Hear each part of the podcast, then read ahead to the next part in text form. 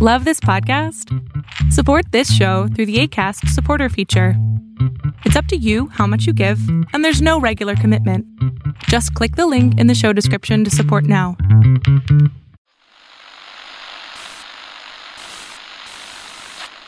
Nine, twelve, ten, twenty-eight, two, twenty-three. This is Deep State Radio, coming to you direct from our super secret studio in the third sub basement of the Ministry of Snark in Washington, D.C., and from other undisclosed locations across America and around the world. Hello, and welcome to this episode of Deep State Radio. I am David Rothkopf coming to you from Sundance, Utah.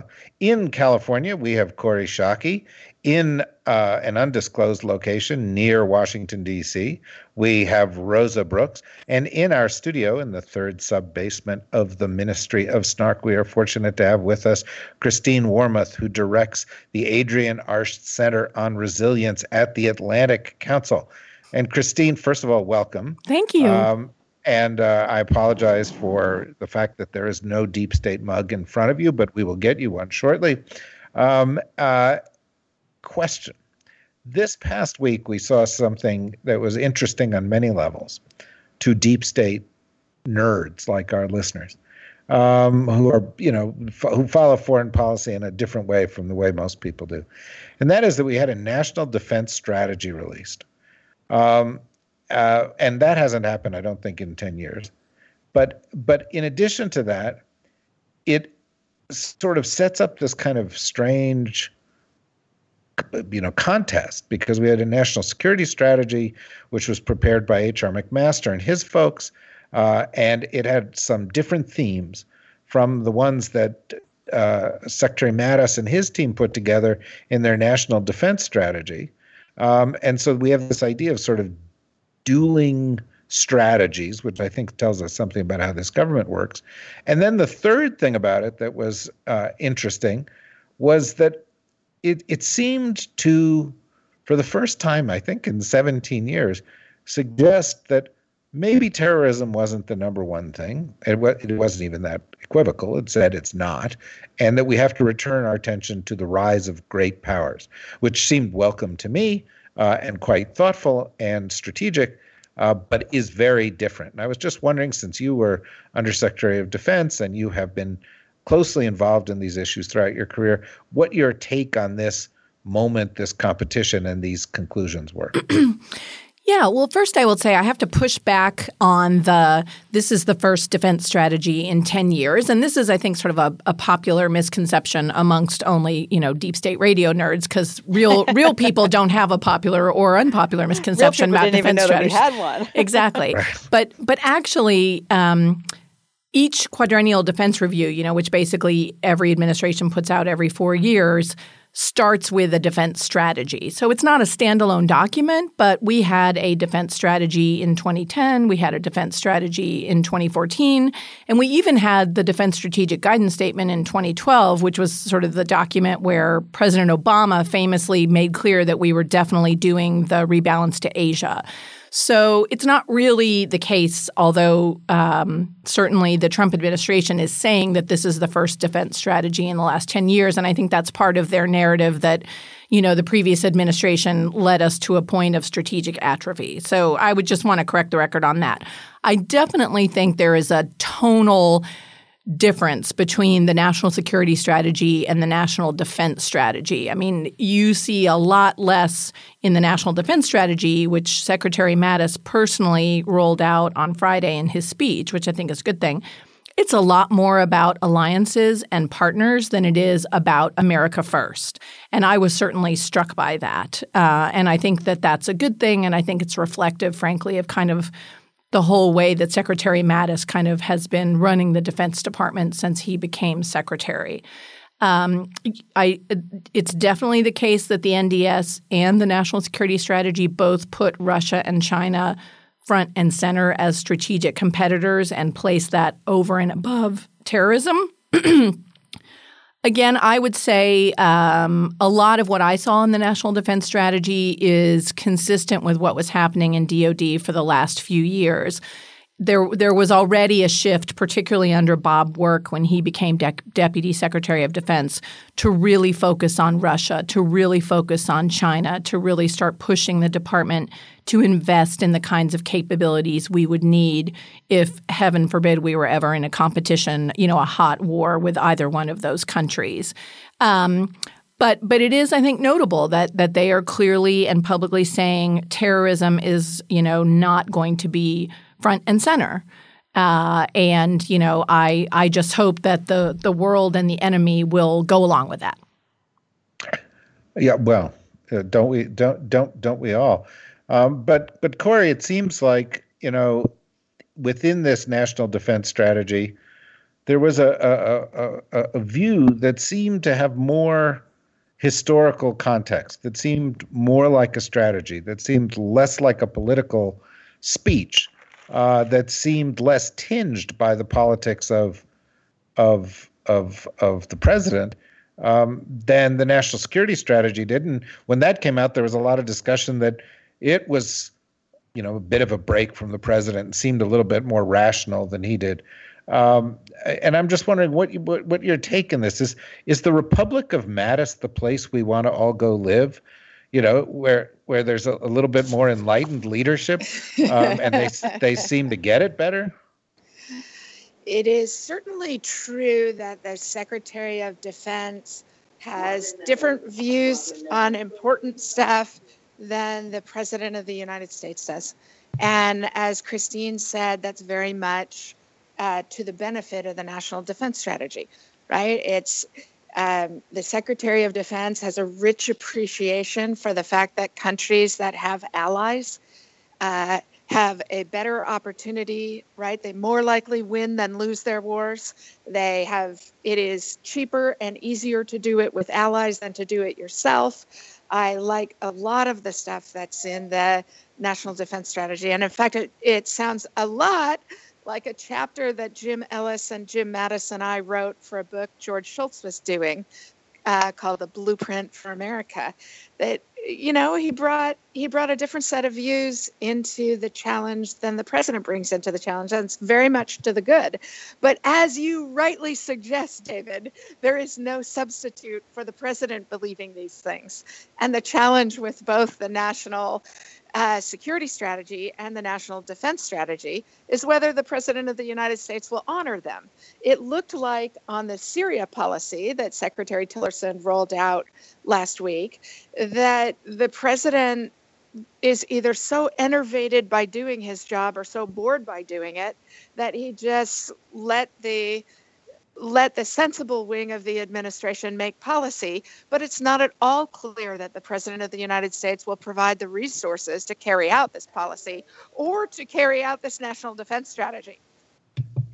Well, this you know brings me to another question here, Rosa, as we think about this thing, which is, you know, the more you look at this administration, the less it looks like an administration, and the more it looks like you know, sort of a bacteria colony, you know, sort of little separate entities. Like a group um, of E. coli. Yeah, something, something like that. But it's like little separate entities. yeah, yeah, exactly. But we'll stop with that visual for a second. But that live, you know, sort of on their own and separate from each other. And you know, once upon a time, when we were trying to find something to cling to here, we thought of uh, the axis of adults as people who are going to sort of you know, be more reasonable. Uh, and of course, we've learned since that almost everybody and, and many inanimate objects are actually more reasonable than the president. Um, but that Mattis and Tillerson, they're not exactly in the same place, or Tillerson and McMaster are not exactly in the same place, and Mattis and McMaster are not in the same place, and Pompeo, who might have been an adult, is not an adult. Uh, and Jim Kelly, who, who, might have been an adult, is actually part of the problem. Um, it that this this this I think idea of axis of adults as something coherent has been exploded. Is that your view too? Yes, but th- that in itself wouldn't necessarily matter if it weren't for the the central incoherence, which is Donald Trump. Uh, you know, remember when Obama came in in 2008? Everyone was was fussing over how wonderful it was that he was reading Team of Rivals and uh, he made Hillary Clinton his Secretary of State and so on. And so he kept Robert Gates on as Secretary of Defense. And it's not always a bad thing to have cabinet level officials who who disagree with each other. In fact, it can be a good thing. You know, it can be a source of sort of fertile arguments and and you get lots of different perspectives and it makes it tougher for everybody to just end up being in a little bubble. Uh, the the the missing piece now, of course, is a decider, a an intelligent, thoughtful listener in the White House who will be informed in a positive way by going, huh, you know, gee, it looks like Mattis's perspective is really different from Kelly's. It looks like Tillerson's perspective is really different from McMaster's. You know, let me think hard about that and let me invite in other people with even more perspectives.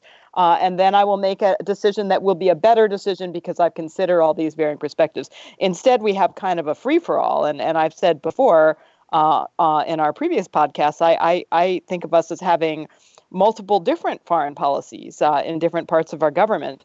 Um, if we go back to our bacterial culture metaphor, you know the the biggest bacterial culture remains the defense department because i think uh, if i'm not mistaken the way you you culture bacteria is you give them sugar and you sort of see what happens. And and dod's got more sugar. It continues to have more sugar. Um, it will continue to have more sugar. I think government shutdown notwithstanding uh, I think that the longer term prospects for DoD continuing to have, you know, a the lion's share of the uh, uh, resources and authorities is it, it, it, it's looking good for DoD. Uh, it's not looking so good for the rest of the U.S. government. Christine, you expected this was going to be a discussion on microbiology, right? Oh, absolutely. Well, my dad was an oceanographer, so I'm completely comfortable with bacteria. Uh, well, yeah. In Washington, we all have to get comfortable with bacteria pretty quickly. Um, but the, the, the, there's a question here, and I, I, pose it to you from your perspective, um, uh, having served uh, in a senior position in the in the DoD, uh, but which, by the way, also Rosa and, and Kori have done. But is this a d- does this make strategies like this kind of uh, empty and academic because there isn't coherence that not at the center the, the you know the the not between the departments not between the executive and the legislative branch of the government? Are we just sort of writing papers so that we can say you know we might go there someday or i'm not sort of in league with these other extremists? What you know or is there a practical consequence? Is there something that will come out of something like this nds that will actually have a material meaning. Yeah. Uh, there's a whole group of people who I think for a long time have said that these kind of strategic documents are meaningless academic, uh, you know, a- exercises and are just kind of making glossy documents that are coffee table books for, I guess, kind of pretty cheap coffee tables. Uh, I, I never really bought into that. I think I think there are three things ideally that these kinds of documents can do um, whether it's national security strategy or national defense strategy. The first one is, you know, in an ideal state, it's it's it's an expression of the president's vision.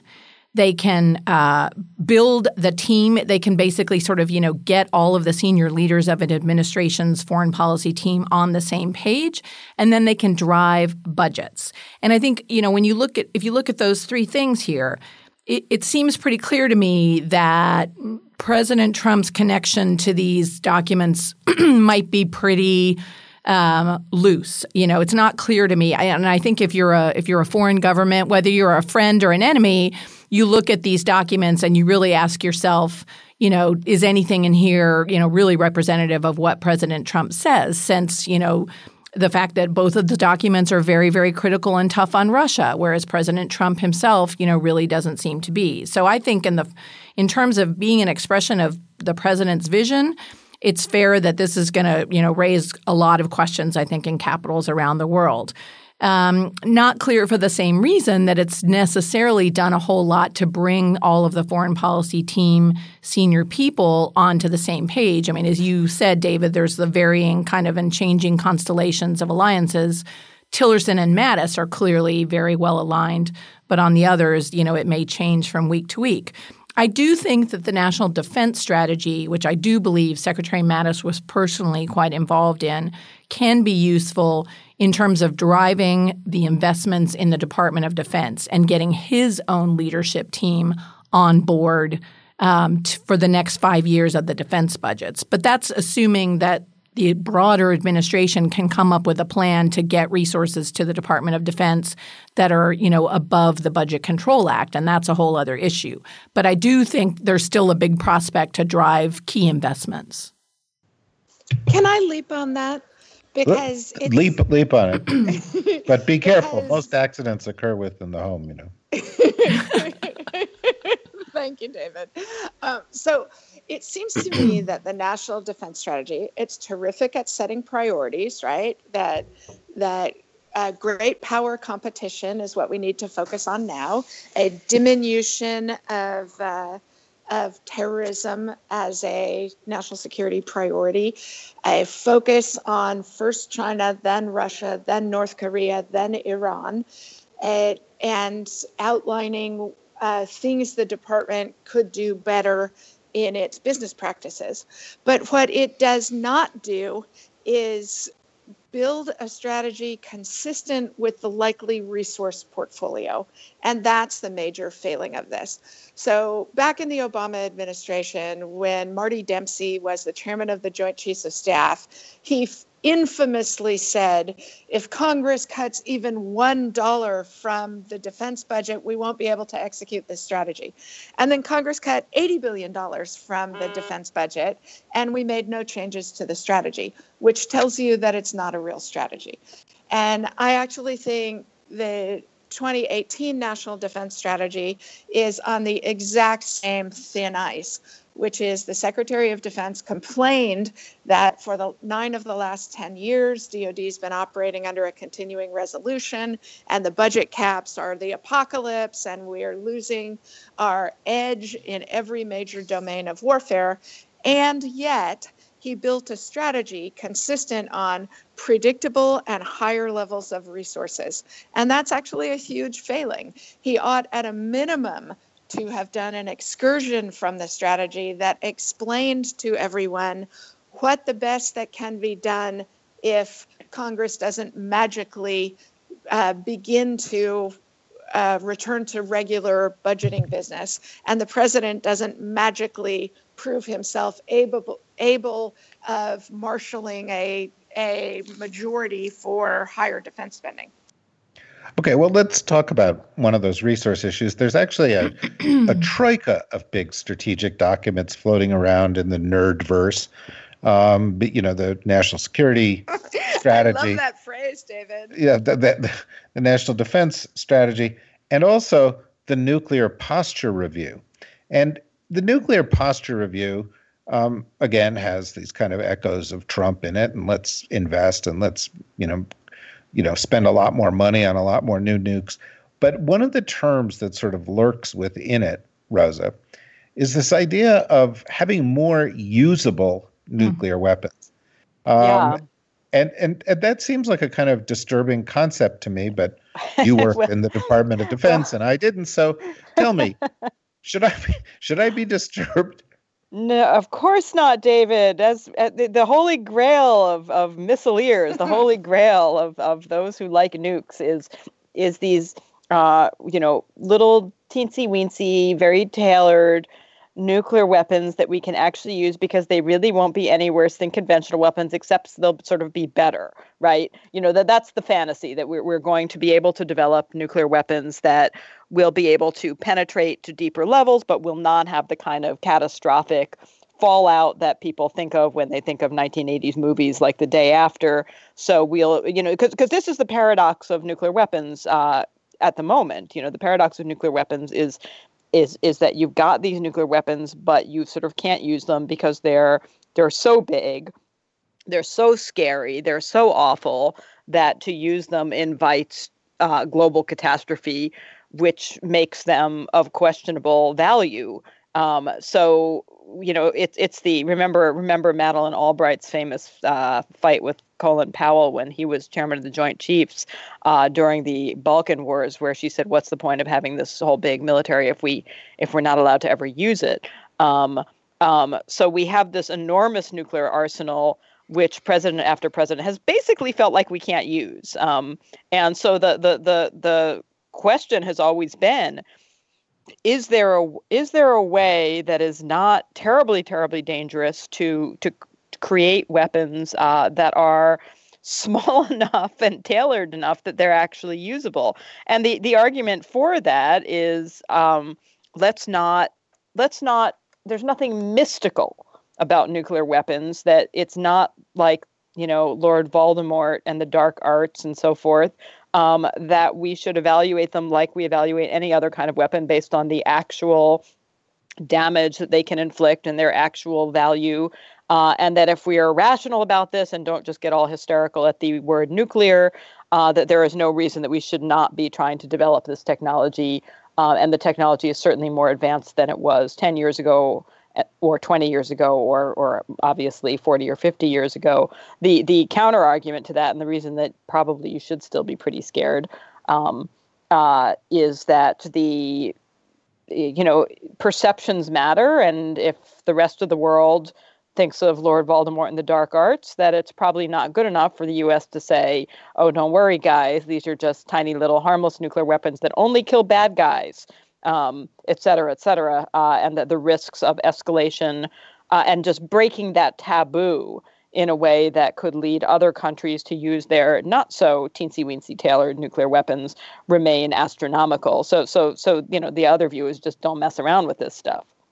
And well, I would just Chris- jump in. The other thing that's kind of driving it links back to the to the Russia thing, which is that, you know, Russia for a few years now has had a doctrine that says escalate to de-escalate and they have they have signaled in a variety of ways that they might be more willing to use a nuclear weapon in a regional conflict in a tactical sense.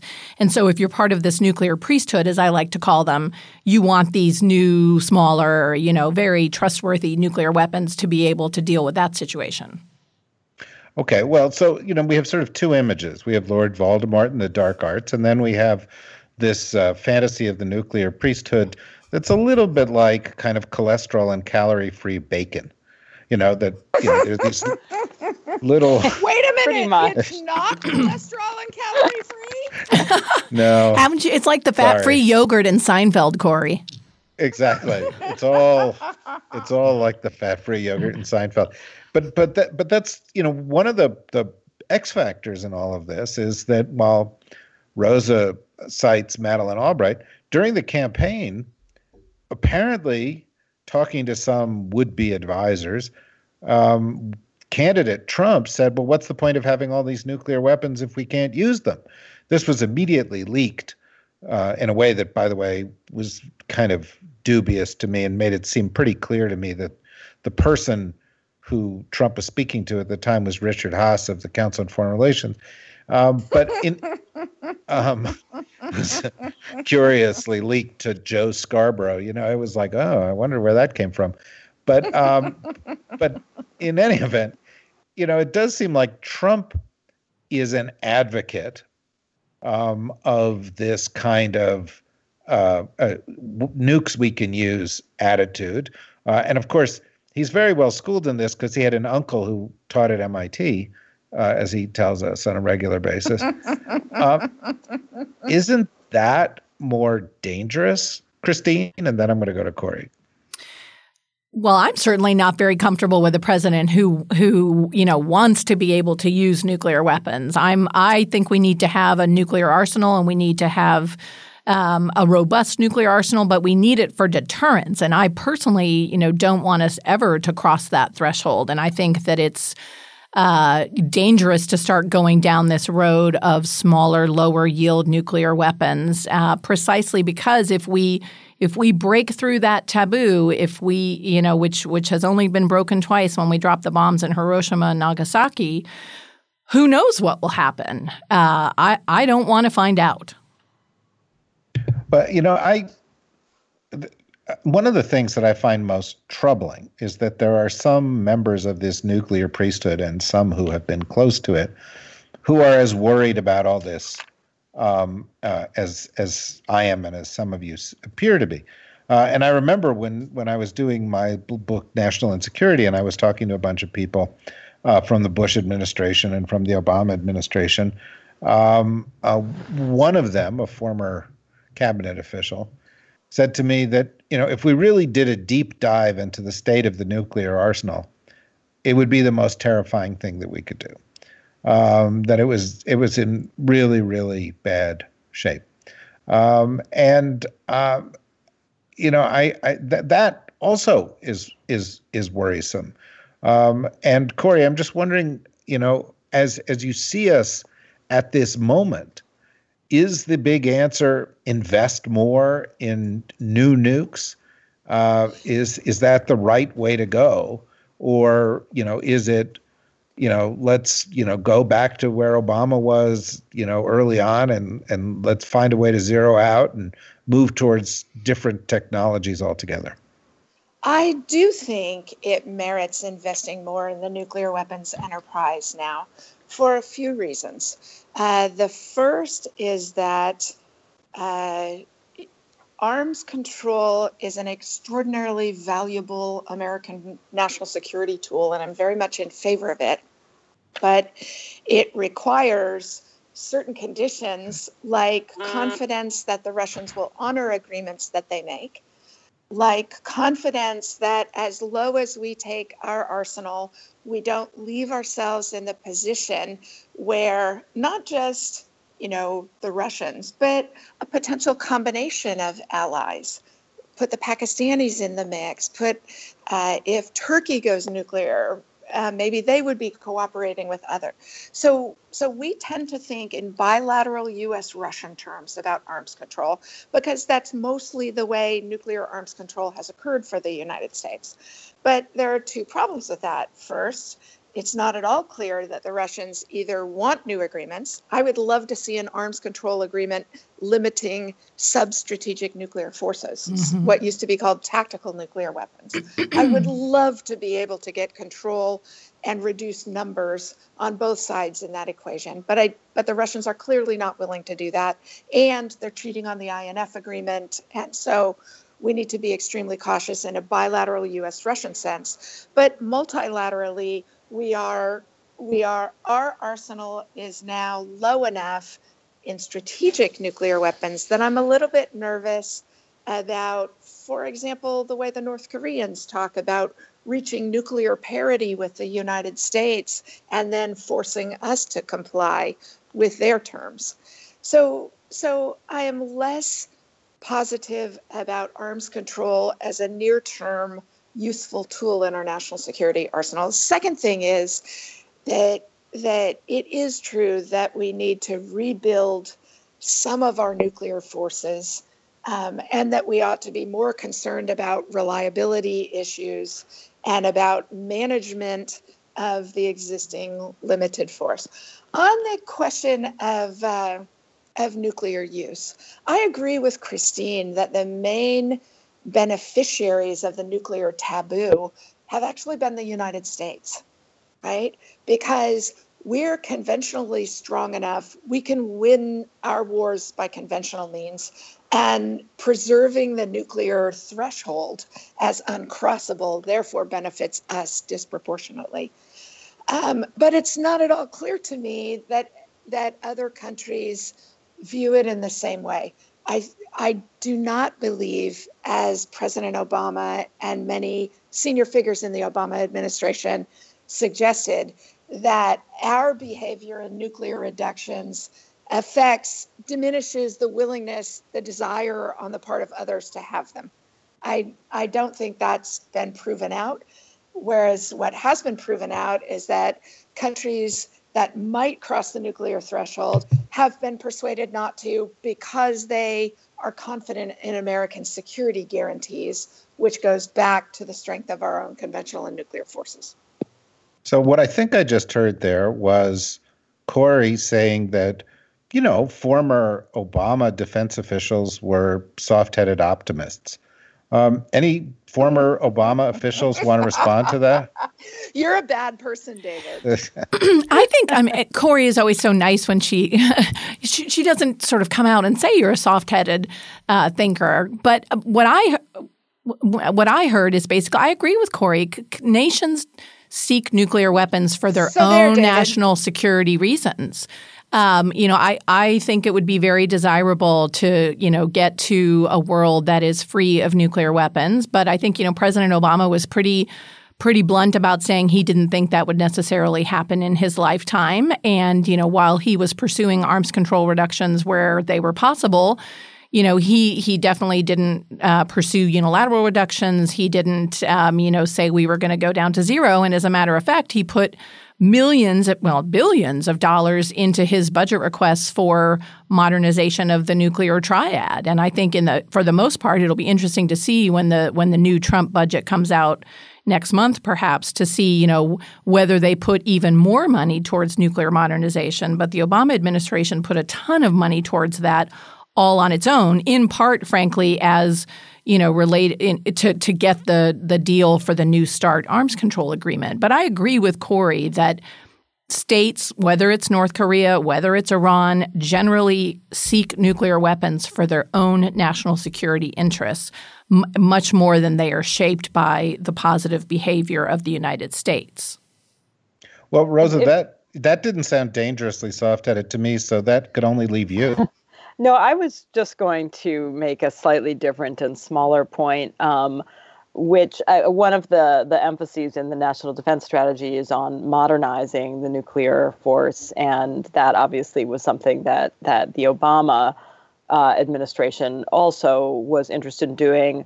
We have a nuclear force that consists in part of weapons and weapons systems that have been basically sitting around for decades. Um, and the if, if you ever want to really get frightened, um, read up on the number of false alarms Mhm. and near misses and screw ups that relate to our nuclear arsenal. The number of times that uh, just because of computer glitches or human error, we almost got into a nuclear war. Uh, and obviously, this was averted each time. But when you you know if you're if you're into statistics if you take the number of times we came unbelievably close uh, and you multiply that out over time it looks pretty likely that just due to sheer accident uh, that we could end up in some kind of a nuclear conflict. Um, and and you know the the kinds of near misses we've had in the past you know ra- range from training tapes being inadvertently a couple decades back being inadvertently left in the system uh, training tapes for a, a simulation involving a an adversary launch of nuclear weapons that were briefly thought to mean a real launch. Um, to uh, we had we had a scandal a few years back where a I think it was about almost a hundred uh, Air Force personnel um, uh, it, at Malmstrom Air Force Base in Montana were. Uh, well, no, sorry, that was that was that. Well, that was that was a couple years. That was more recently dismissed for using illegal drugs. Uh, there was a nuclear launch officer in North Dakota who was sentenced to a couple decades in prison for heading a violent street gang. Um, there were uh, almost 100 uh, uh, launch officers who were disciplined for cheating um, um, on a you know a test a few years back. Um, if you're going to have weapons that can trigger a conflict that potentially destroys the world, the least you can do is make sure that they are physically in good shape, that they are not rusty, that they do not have mice eating into them, uh, and that they are uh, they are monitored, guarded, etc., by people who are extremely well trained, have high morale, know what they're doing. And have really, really tight procedures. And at the moment, despite some improvements made in the wake of some of these scandals, I don't think anyone can say that with confidence. So we're sort of in the worst of all possible worlds. We're not even close to zero, uh, but we can't even feel completely confident that that all of our nuclear arsenal is functional in the event that we did want to use it, which hopefully we never we never will. Nor can we guarantee uh, with anything close to complete confidence uh, that we wouldn't end up uh, sparking off a nuclear conflict completely by accident. Well, uh, na- naturally, first of all, that was classic Rosa. right. I was going to say, no cheer of optimism there. Good cheer.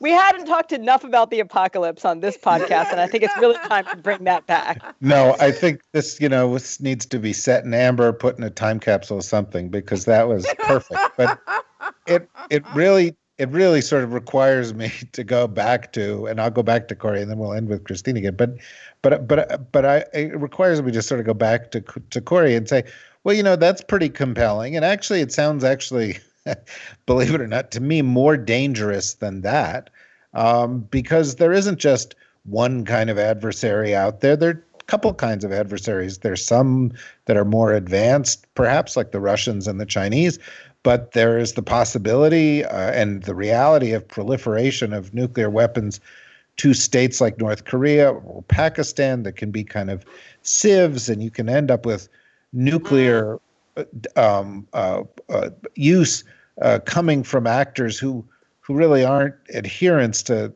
theories like mutual assured destruction or any of that. And then compounding that, you know, it's it's it's not just the people who are handling the nukes; it's the people who have to give the orders. And and right now we have at least a couple of people who are in the position of giving orders regarding nuclear weapons who are kind of unhinged and, and certainly erratic, ranging from uh, Kim Jong un to our own president. So, you know, if you take what Rosa said and you sort of wrap it in what I said, Kori, how do you how do you retain your tiara of optimism and look at all of that? so uh, I I agree with Rosa's very dour, depressing, scary description. As I was listening to her talk, I um, I heard a performance of Leonard Bernstein's Candide yesterday, right, with its Panglossian best of all possible worlds. Um, being proven repeatedly, consistently inaccurate. And I could just see Rosa egging Voltaire on to show how ridiculous optimism actually is. But, but, but, just as Voltaire's conclusion was that the the proper antidote to ridiculous optimism is rigorous, enlightened intellectualism. We're supposed to be cultivating our own garden. right, exactly. Um, that pessimism isn't the solution, that rigorous, enlightened intellectualism is the solution. And the question to ask about the scariness of proliferation is whether it would occur irrespective of the American nuclear arsenal. And I think the answer to that is yes. Pakistan would still want nuclear weapons. They may still proliferate them, irrespective of whether we have them or not. What us having them does is caution any potential adversary that doing harm to us could incur unimaginable harm in retaliation. And that's the central paradox of the nuclear age, which is the outsized threats of nuclear war in fact proved to be stabilizing between the strongest countries in the international order so far. That does not protect us against the very reasonable objection you and Rosa raised, which is, oh my God, idiots have their fingers on the trigger. And that's absolutely true. But the solution to that is don't elect idiots. Um, and when you are dealing with foreign idiots like Kim Jong un, be clear, be simple, don't be provocative, right? Make yourself easy to be understood. Um, and that's why President Trump is such a danger in these circumstances. But, but first of all, thank you for the reference to Leonard Bernstein and the 100th anniversary of his birth was very thoughtful and and and and as oh, your plan- David, I so love that you are nerdy enough to know that it's the hundredth anniversary of Leonard Bernstein's birth. Well, I'll see you that, and I'll raise you by saying that the song from Candide that you need to think about as you prepare for your move is "I'm easily assimilated." Uh, Deep state nerds. David Rothkopf is our fearless leader. Yeah, well, thank you, thank you. Um, that's because I'm the only person in the foreign policy community who started the first ten years of his career as a theater director. But Christine I did not know that. that's true. It's that's that was the first ten years of my my working life. Um, but Christine, to wrap this up, as we look at this, the picture is pretty bleak. And of these three strategies, the one that seems um, to be the most potentially worrisome is this nuclear posture review. Can you end us with any particularly kind of upbeat note to go along with Kori's? well, I or, guess. Or would you like to turn to Rosa and get her help buying one of the silos that she seems to be renting out to people uh, as a booming you can, side. You can come visit Yeah, my silo I- anytime, Christine. I have to say, it does feel like a good time to be buying a silo between everything that's having happening on the Korean Peninsula. I, I, I find myself eyeing a silo more and more, unfortunately. Uh, you know, and I, I think that's partly because I feel like there's a, a nexus between the the very depressing picture that Rosa painted of the brittleness in some ways and fragility of our whole nuclear enterprise, and, and that is something that DoD's been trying to fix, but it's a long and expensive prospect. And frankly, the concerns that so many people have, and um, with President Trump's decision making and consistency and sort of ability to take all this seriousness seriously. And I, I was struck, frankly, by the fact that Bob Corker up on the uh, the Hill, you know, who's chairman of the Senate Foreign Relations Committee, had a whole hearing basically going into you know sort of how does the nuclear system work and what is the process for a president to make a decision to use nuclear weapons. And he had a former head of strategic command to kind of walk him through it. And when you put together President Trump and his impulsiveness and the brittleness of our system and the the frankly the challenges that the nuclear command and control system has in a lot of ways whew, makes me want to buy that silo. Well, another upbeat episode of Deep State Radio comes to a conclusion. People direct your queries to Rosa for where the best silos can be found. Um, she handles the deep state real estate division, um, and it seems to me like she'll be doing just fine. Uh, thank you very, very much uh, for joining us, Christine, and we hope you will come back again soon. Uh, thank you, Kori. Thank you, Rosa. And thank you, everybody, for listening to Deep State Radio this week. And please join us again next week when there will be more uh, mayhem and depression for all of you. bye bye. bye bye. Bye bye. Deep State Radio is a production of the Deep State Radio Network, a division of TRG Interactive Media. Our podcast today was produced in cooperation with Goat Rodeo Productions and was supervised by Ian Enright. Join us again for another episode of Deep State Radio. If you don't, we know where to find you.